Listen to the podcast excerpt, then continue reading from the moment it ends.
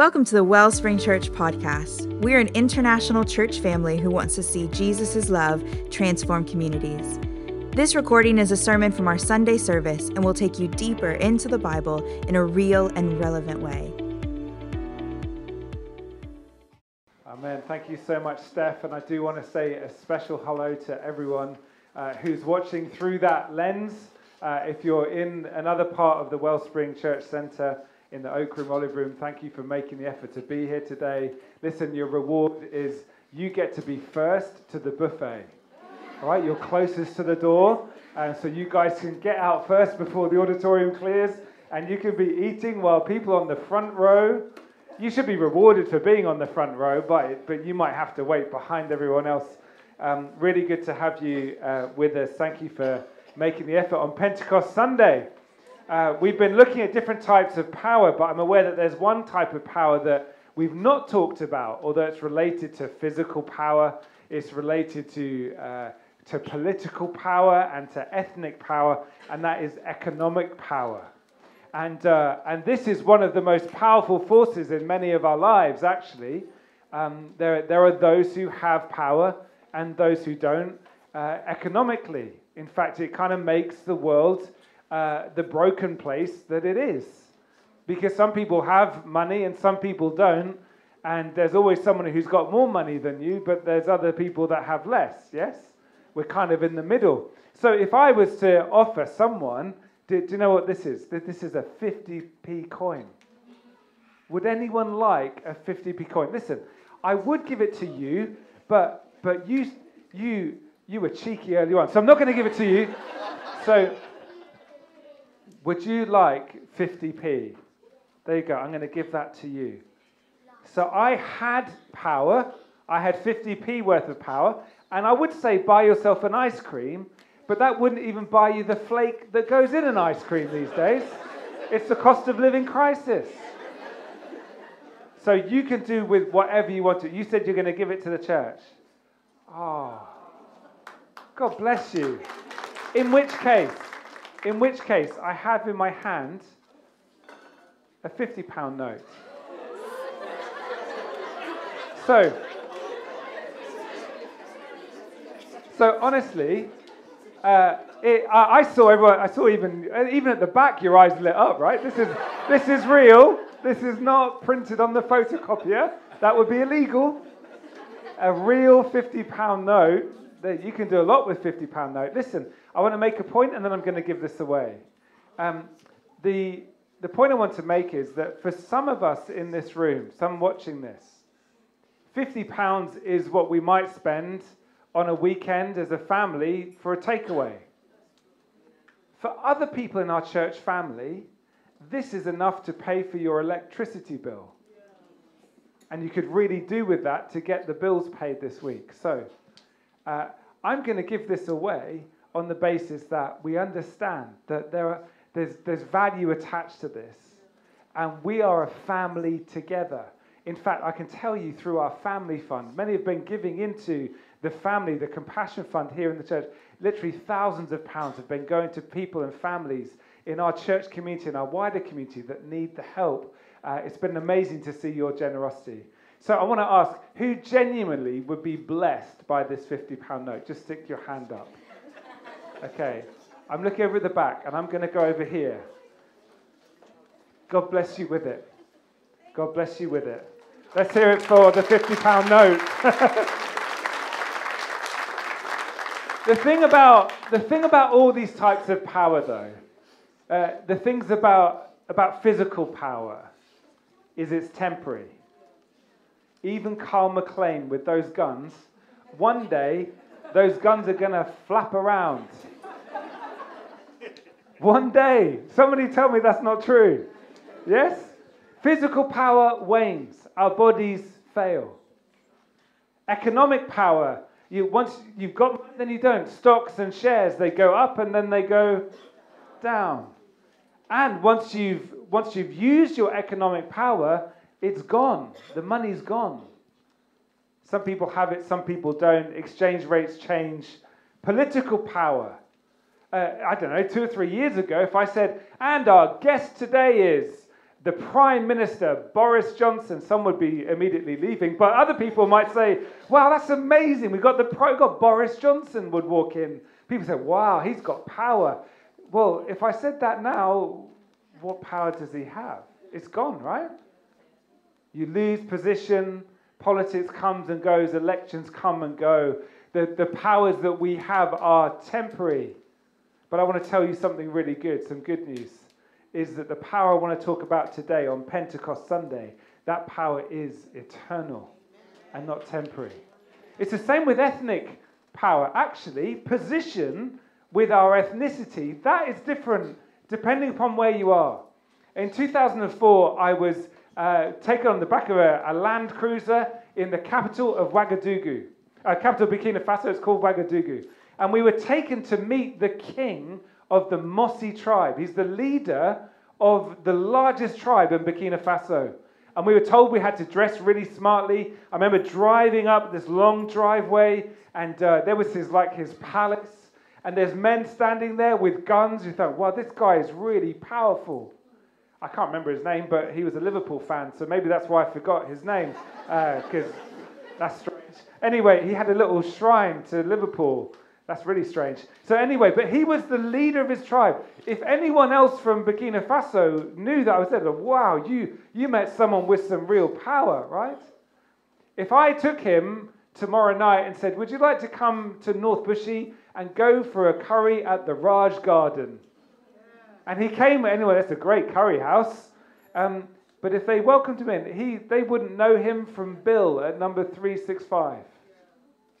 It's just relative, right?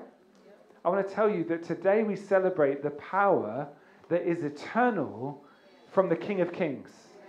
And no one is ever taking his power away. And as we pray towards the end of this service, we're going to pray that the power that is available to us would be experienced and known amongst us as people. This is the power that is eternal and not temporary. Can I hear any amens? Amen. This is the power of God. In fact, the Apostle Paul, who wrote much of the New Testament, he wrote a lot about the power of the Holy Spirit, because he himself had experienced how he went from being powerless to powerful. And I want to say to you today, whatever your background, whatever our nationality, we are called to be those who are powerful. Whatever your background, whatever you've done, whatever you're ashamed of, it doesn't matter. God's design and desire is that we might be powerful peoples. And in Romans chapter 8, he's writing about the sinful nature. He's talking about there are some people who are controlled by the sinful nature. That means they decide to do whatever they want to do. They try and get away with whatever they can get away with. And there's like this force at work with them that always pulls them down, in fact, pulls them away from God and towards death. Then he says this in Romans chapter 8, going to read from verse 9. He says, but you, he's talking about the church, are not controlled by your sinful nature. You are controlled by the Spirit if you have the Spirit of God living in you. And remember that those who do not have the Spirit of Christ living in them do not belong to him at all. Let me pause there. If you belong to Christ, you have the Spirit of God available to you, but dwelling and living in you. Verse 10. And Christ lives within you, so even though your body will die because of sin, the Spirit gives you life, or the Spirit makes you alive because you have been made right with God. Can anyone say amen to that? I'm reading some stuff that's profound, if it's true. And that is that even though our bodies will die, and they will, the Spirit of Christ is living and is alive within us and will never stop living. Verse 11. Let's read verse 11 together. The Spirit of God, who raised Jesus from the dead, lives in you. And just as God raised Christ Jesus from the dead, he will give life to your mortal bodies by this same Spirit living within you. Hallelujah. I think we could do with reading that again. And he's talking about you. He's talking about me as he writes this. He says, the Spirit of God, who raised Jesus from the dead, lives in you. And just as God raised Christ Jesus from the dead, he will give life to your mortal bodies by this same Spirit living within you. Hallelujah. You see, this is how it works in the economy of God. This is how it really works is that eternal life overpowers death. Real life overpowers death. There is life over death. This is the real power struggle that exists around the world and in the cosmos. And in the end, the resurrection life of Jesus always wins. Amen. The life of resurrection always wins.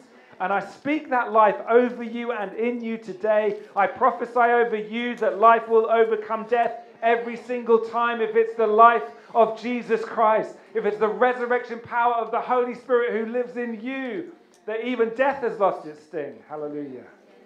Paul carries on. He says a lot more in Romans chapters 8, 9, 10, 11, 12, 13, 14. We're going to get to chapter 15. And I want you to imagine for a moment the scene. Someone arrives with a letter from Paul, the apostle. Quick, we've got to get together. The person that can read, because not everyone could read. Quick, we need to get together. There's a letter from Paul. No way. There's a letter from Paul. And the people that are gathered together, they're not those who were descendants of Abraham by their birth. Ethnically, many of them are not Jews. They are from other nations. Think about the day of Pentecost. The Spirit of God was poured out on people from many in such a way that voices were spoken in many different languages. The language of the Arabs and the Cretans. People from all over the place were all speaking in their own mother tongue. They were speaking the praises of God. So imagine, they get a letter from Paul. Quick, we've got to listen. There's a letter from Paul. This is what he says to them, and I think this is awesome. He says that he begins with a prayer in verse 5 of Romans 15. He says, "May God who gives this patience and encouragement help you live, all of you, in complete harmony with each other, as is fitting for followers of Christ Jesus." Already he's talking the language of music. He's talking the language of harmony, where different voices are added and brought together. This is the unity of the Holy Spirit he's beginning to talk about. Remember, he's talking to people who have no right by birth to be in the church and to be part of the purposes of God, but actually have been invited into an amazing symphony. An amazing orchestra, an incredible choir of people from all the nations gathered together, right? That's what so he says, may you live in complete harmony. Verse 6, then all of you can join together, what does it say? With one voice, giving praise and glory to God, the Father of our Lord Jesus Christ. With one voice, gathered together, all the different voices gathered together. Susie came up to me just a couple of moments ago and said, she saw someone earlier on in the lobby and they gave each other a hug. And someone else came along and said, "Oh, that hug looks good. I can't walk past that hug. I need to join in." A third person joins in and becomes a hug of three. Someone else joins in as a hug of four. And Susie recognized that each of the people in the hug were from different ethnicity, different background, different nationalities. And she sensed the joy of the Lord. I love it when you do this. I love it when you join together, regardless of your backgrounds. You bring your color, your background, your story. That's the harmony of the church. Hallelujah. That's what Paul's talking about. He says this, verse 7. Therefore, accept each other,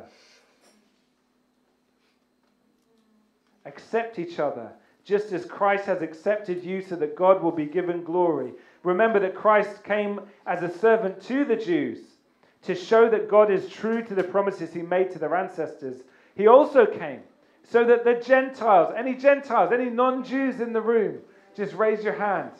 Come on, raise your hand. This is us from every 40 different nationalities in the church. Hallelujah. Listen, he says that he also came so the Gentiles might give glory to God for his mercies to them. That this is what the psalmist meant when he wrote, "For this I will praise you among the Gentiles. I'll sing praises to your name." In another place it's written, Rejoice with his people, you Gentiles.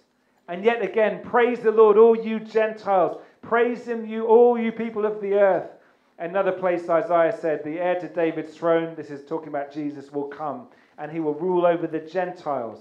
They will put their and place their hope on him. All the way through the Psalms. In the book of Isaiah was a day that we have now seen the fulfillment of, and that is where people of every tribe and tongue and nation are gathered together, and they all start singing in harmony the praises of the Lord, and where they accept one another even if they don't understand each other. They accept one another, even if it's difficult to get on together. They accept one another, and they join in the song that gives glory to God from every tribe and tongue and nation. This is the heart of God for us today, that we might join our voice, because there is power that is available to fill all peoples. Can I hear an amen?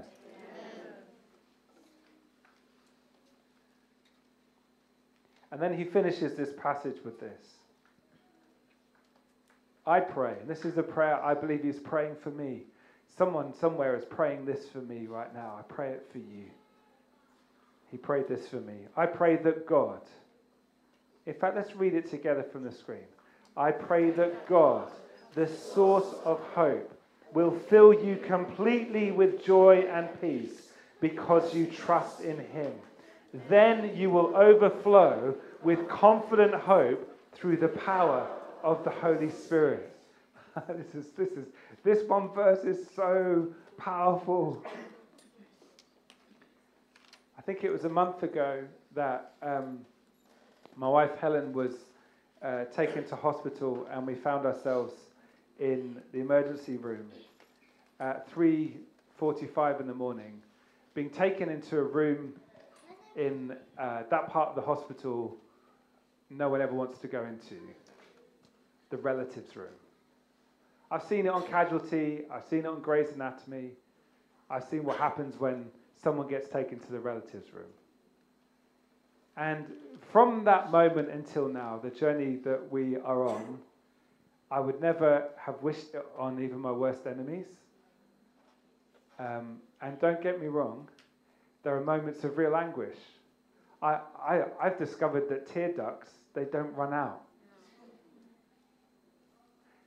Nevertheless, even though as of today, the doctors have said, having done the radiotherapy on the back of Helen's skull, there's a second tumour, has been zapped now with 192 gamma rays. Imagine that. Amazing technology. Great doctors. But even the greatest doctors in the country now have said, that's kind of what all we can do. And I say that, and I know that's shocking to hear. That's kind of what we've become used to talking about in our family. That's what the doctors say. But I can tell you honestly, I don't understand why, but we're okay. I don't understand why, but I think it might not be because of religion. I think it might be the presence of the Holy Spirit. I think it might be the presence of the God who raised Jesus from the dead. Let me just read this verse to you again, just slowly. This is Paul's prayer. I pray that God, who? God. God, the creator God, right? I pray he is what? He is the source of hope. So we're not talking hand-me-downs. We're not talking second-hand. We're not talking going to someone who knows him. We're talking the prayer that Paul prays is, I pray that God, the source of hope, the very source, not second-hand, but direct from the source. It says, I pray that God, the source of what? Of hope, will fill you, what, partially? No, I will fill you completely to the brim. Will fill you completely, not just on Sunday mornings, but on Monday afternoons, and at 3:45 on a Friday morning. He said, I pray that God will fill you completely with what? With joy and peace. Joy that overcomes despair. Joy that is more powerful than any news that anyone could tell you. Now, don't get me wrong, there's always highs and lows emotionally. And listen, if you haven't talked to your doctor, and you need to, about an area in your life, you know, if you're suffering with depression and mental health issues, I encourage you to get the help you need. I'm not negating that, but I'm saying that I think Paul is saying to us, I pray that God might fill you with joy that overcomes despair. So you will not be defined by despair or by what anyone says, but because you'll be filled with, from the source, with joy from heaven. He says, I pray that you will be filled with peace. Why? Because of religious ideas?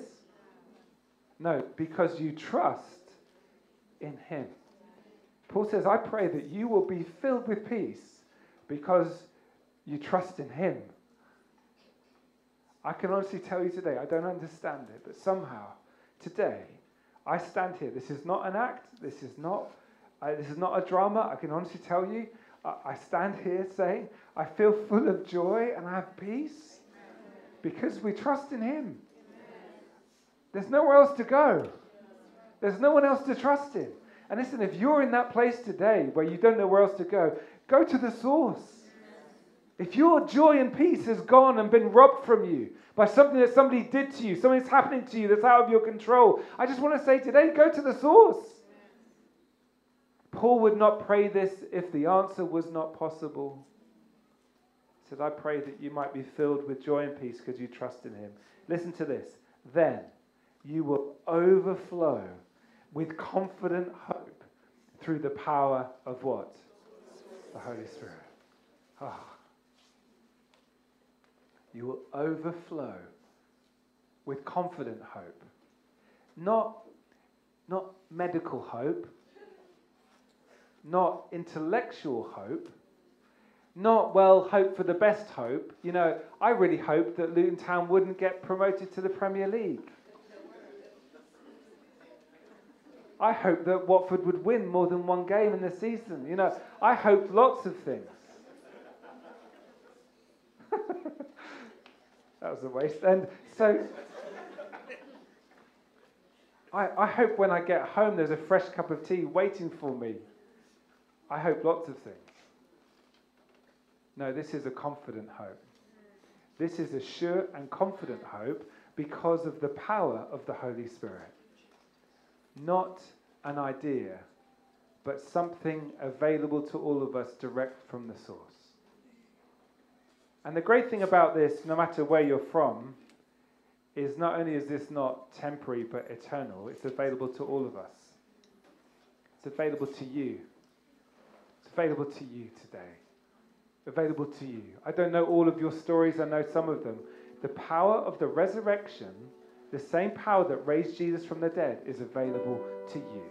To be a person that overflows with joy and peace because you trust in him. This is about each and every one of us, whatever our people is, whatever kind of peoples we are, to be filled with power. Now, I just want to finish with this thought. All the power struggles that exist in the world, they exist as one person holds power over someone else.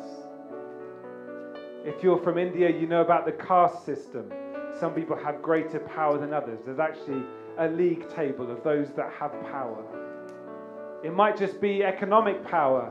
You've never been a boss and there's always been a boss and the boss gets paid more than you. You know about how that feels to be suppressed and oppressed with economic power. The way we deal with power, and you might say, well, there's great power in our common humanity. Listen, with all the efforts of the United Nations, I have still yet to see the humanistic dream become a reality. It seems the more, oh, give it time and human goodness will just thrive and do all that needs to happen to make the world a better place. Can anyone point to me any real evidence of that happening on a major scale? I don't see it. The great thing about the power that is available to fill all peoples today is this power is something we share together as heaven imparts something to all of us. And it doesn't matter your education level, doesn't matter the color of your skin or your background or your color, your story, doesn't matter what you've done. Something is available to you, not something, but someone. That God, the source of all hope, is available to you today. And as the band come up, we're going to sing together. We're simply going to pray Paul's prayer. We're going to say amen to it, basically. We're going to say, God, I just need you today. Does anyone need a fresh filling of the Holy Spirit today? It's not something spooky, it's not something weird, but it is really awesome. And there are brothers and sisters sitting next to you that need to know a touch from heaven, and we're going to invite the Holy Spirit to come. And listen, whatever you're going through, I guarantee you that the joy and peace available in the Holy Spirit is greater than that. There is power of the life, the resurrection of life of Jesus available to you that overpowers all the work of death and disease in your life and in your body. So I wonder, those in the overflow room, I invite you to stand as well. Everyone in this room, let's stand together and we're going to sing. Before we sing, we're going to invite the Lord just to come and move among us. Just where you are, you might find this helpful to lift your hands to heaven. Let's just give him room. And if you don't know the Lord, you've come here as a guest, as a visitor today, I want to really invite you to simply ask Jesus to show himself to you. Just say, God, show me your power. I've heard about it, but I want to know your power. And if you have the gift of praying in tongues, you haven't used that gift for a while, just begin to activate that now. Just use your prayer language. Use your prayer language. Just under your breath, let's begin to pray. We invite you, Holy Spirit, at home as well. Just where you are, cut out the other distractions. And we seek you, Lord. And we pray, God, that you would come and visit us again. Lord, we want another power at Pentecost. We want to know your power available to all peoples. And we thank you for what you're doing. And we say yes and amen to it. Come, Holy Spirit. I speak against the spirit of despair in the name of Jesus. And I speak life and joy. Life and joy.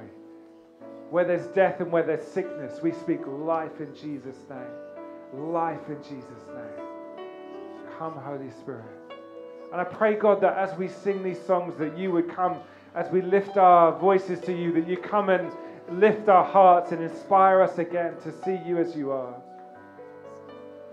We will not despair. Our hope is in you. Thank you for listening. We hope you've been blessed and encouraged by what you've heard. If you'd like to know more about Jesus, Wellspring Church, or how you can grow with others in faith, connect with us by clicking the link in the episode description or by joining us on Sundays at 9 a.m. and 11 a.m. in person and online.